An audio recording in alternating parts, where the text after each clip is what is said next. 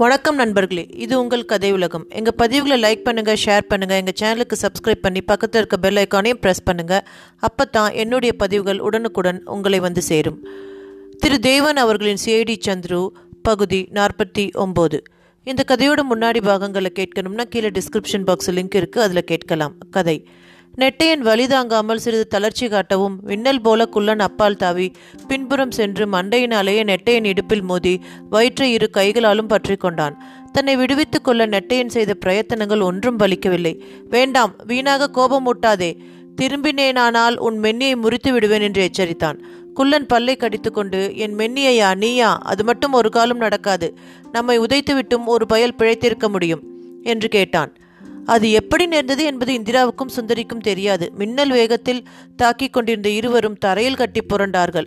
ஒரு சமயம் குள்ளன் கழுத்தை நெட்டையன் அமுக்கும் போது அவன் போய்விட்டான் என்றே தோன்றும். நெட்டையனை கீழே தள்ளி அவன் கேசத்தை பற்றி இழுத்து இரு கைகளாலும் முகத்திலேயே அடுத்தடுத்து மொத்தி சளைக்கச் செய்தவன் குள்ளன். அப்போது அவன் மூச்சு முட்டி போவான் என்று தோன்றும். மாற்றி மாற்றி இப்படி சிறிது நேரம் போர் நடந்த பிறகு எப்படியோ குள்ளன் விடுவித்து கொண்டு நெட்டையிடமிருந்து ஓட ஆரம்பித்தான். அவனுக்கே இப்போது நெட்டையனை இம்மாதிரி நேரடியாக சண்டை செய்து தோற்கடிக்க முடியாது என்று தோன்றியிருக்க வேண்டும். விடாமல் துரத்தினான் நெட்டையன். சுற்றி சுற்றி இருவரும் ஓடினார்கள்.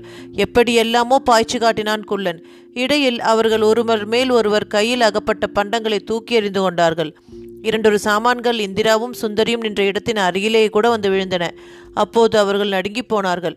குள்ளனுக்கு ஒரு ஏமாற்றம். இத்தனை நேரமும் நெட்டையன் சளைக்காமல் இருப்பான் என்று அவன் எதிர்பார்க்கவில்லை. இப்போது ஓடி ஓடி குள்ளனுக்கே அலுப்பு வந்துவிட்டது. இந்த நண்பர்கள் தங்களிடையே ஏற்பட்ட விரோதம் இப்படி எதிர்பாராத விதமாக முற்றி இத்தனை தீவிரத்தை அடையும் என்று எண்ணவில்லை. முற்றிவிட்ட பின்னர் பின்வாங்கவும் அவர்கள் விரும்பவில்லை. ஓடிக்கொண்டே இருந்த நெட்டையன் பளிச்சென்று விட்டத்தில் சொருகியிருந்த ஒரு இரும்பு கைத்தடியை உருவி கொண்டு விட்டான். அவனுடைய நீண்ட கரத்தில் அந்த கைத்தடியும் சேரவே குள்ளனுக்கு அவன் வீச்சில் அகப்படாமல் சுற்றி ஓடுவதற்கு இடவசதி குறைந்துவிட்டது ஒரு கர்ஜனை செய்து கொண்டு குள்ளன் தாவி மாடிப்படி அண்டை வந்து மேலே ஓடி தப்பித்துக்கொள்ள எத்தனித்தான்.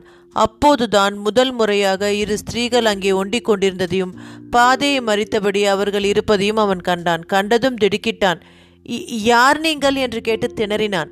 குள்ளன் ஓட்டன் தடைபட்டு நிற்கும் காரணத்தை அறிந்து கொள்ளாமலேயே நெட்டையன் கைத்தடியால் ஓங்கி ஒரு சுழட்டு சுழட்டி குள்ளன் முதுகில் பலமாக சாத்திவிட்டான். இரண்டாவது அழி விடுமுன் அம்மா என்று சுருண்டு உட்கார்ந்தான் குள்ளன். அவன் உடலை வளைத்து முனகி அடியினால் ஏற்பட்ட நோவை காண்பித்தான். பேச நா எழவில்லை. நிறுத்து ஐயா நீ. ஒரு ஆளை ஏன் கொலை செய்கிறாய்? என்று கேட்டாள் சுந்தரி.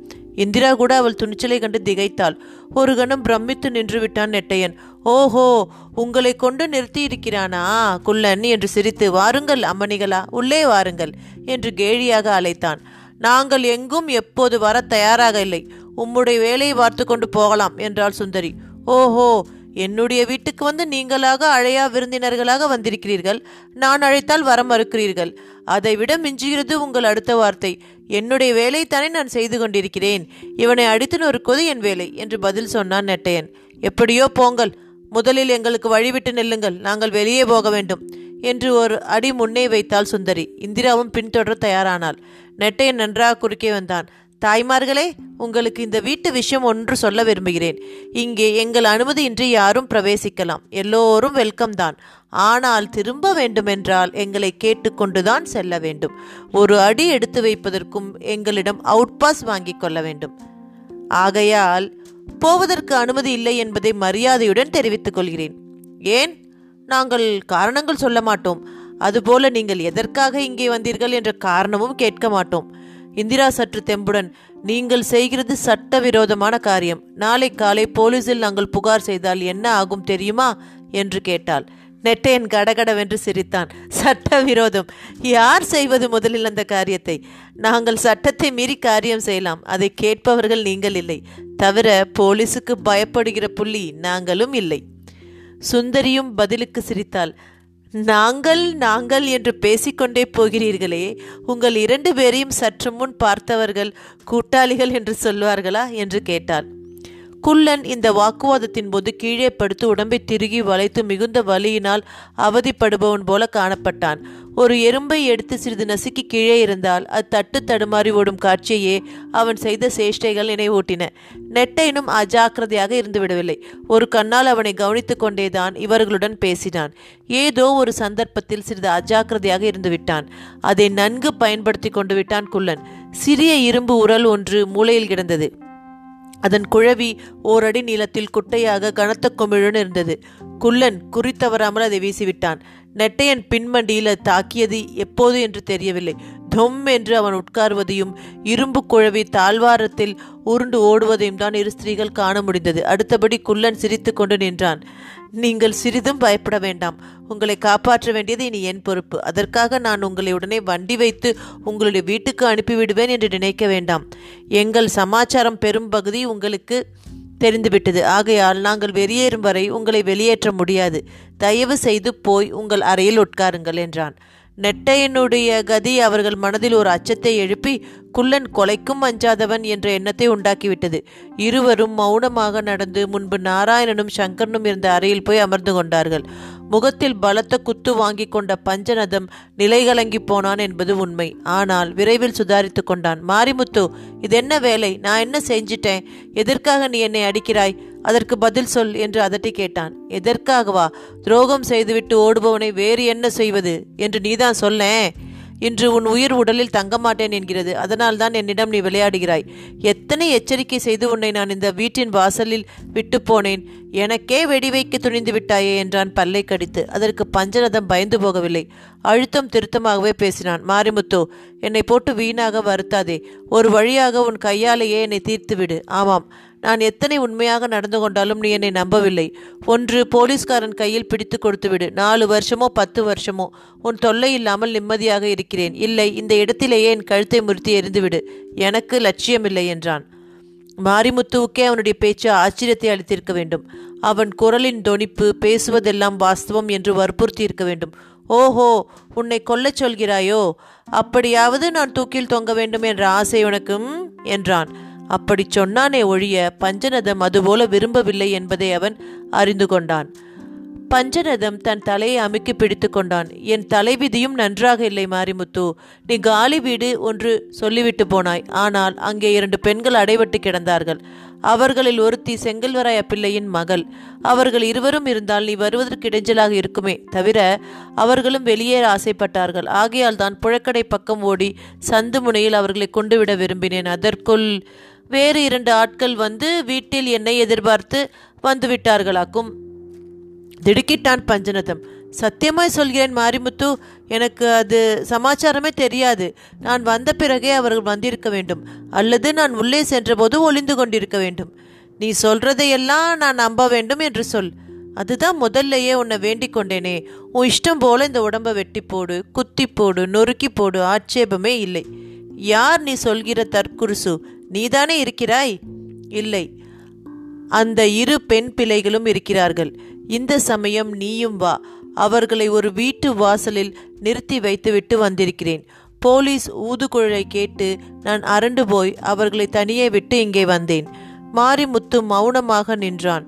இந்த அப்பாவி கிழவனை அடித்தோமே என்ற வருத்தம் கூட இருக்குமோ என்னவோ. பஞ்சநதம் தொடர்ந்து வாயே உன்னை அவர்களிடமே கொண்டு விடுகிறேன். நான் வாயை திறக்கவில்லை. அவர்களே நடந்ததை சொல்லுவார்கள். நான் பொய் பேசியிருந்தால் அங்கேயே கொன்று போடு என்றான். இது சமயம் ஜனசந்தடியும் அந்த வட்டாரத்தில் ஓய்ந்திருந்தது. இருவரும் மெல்ல மரத்தின் மறைவிலிருந்து புறப்பட்டார்கள்.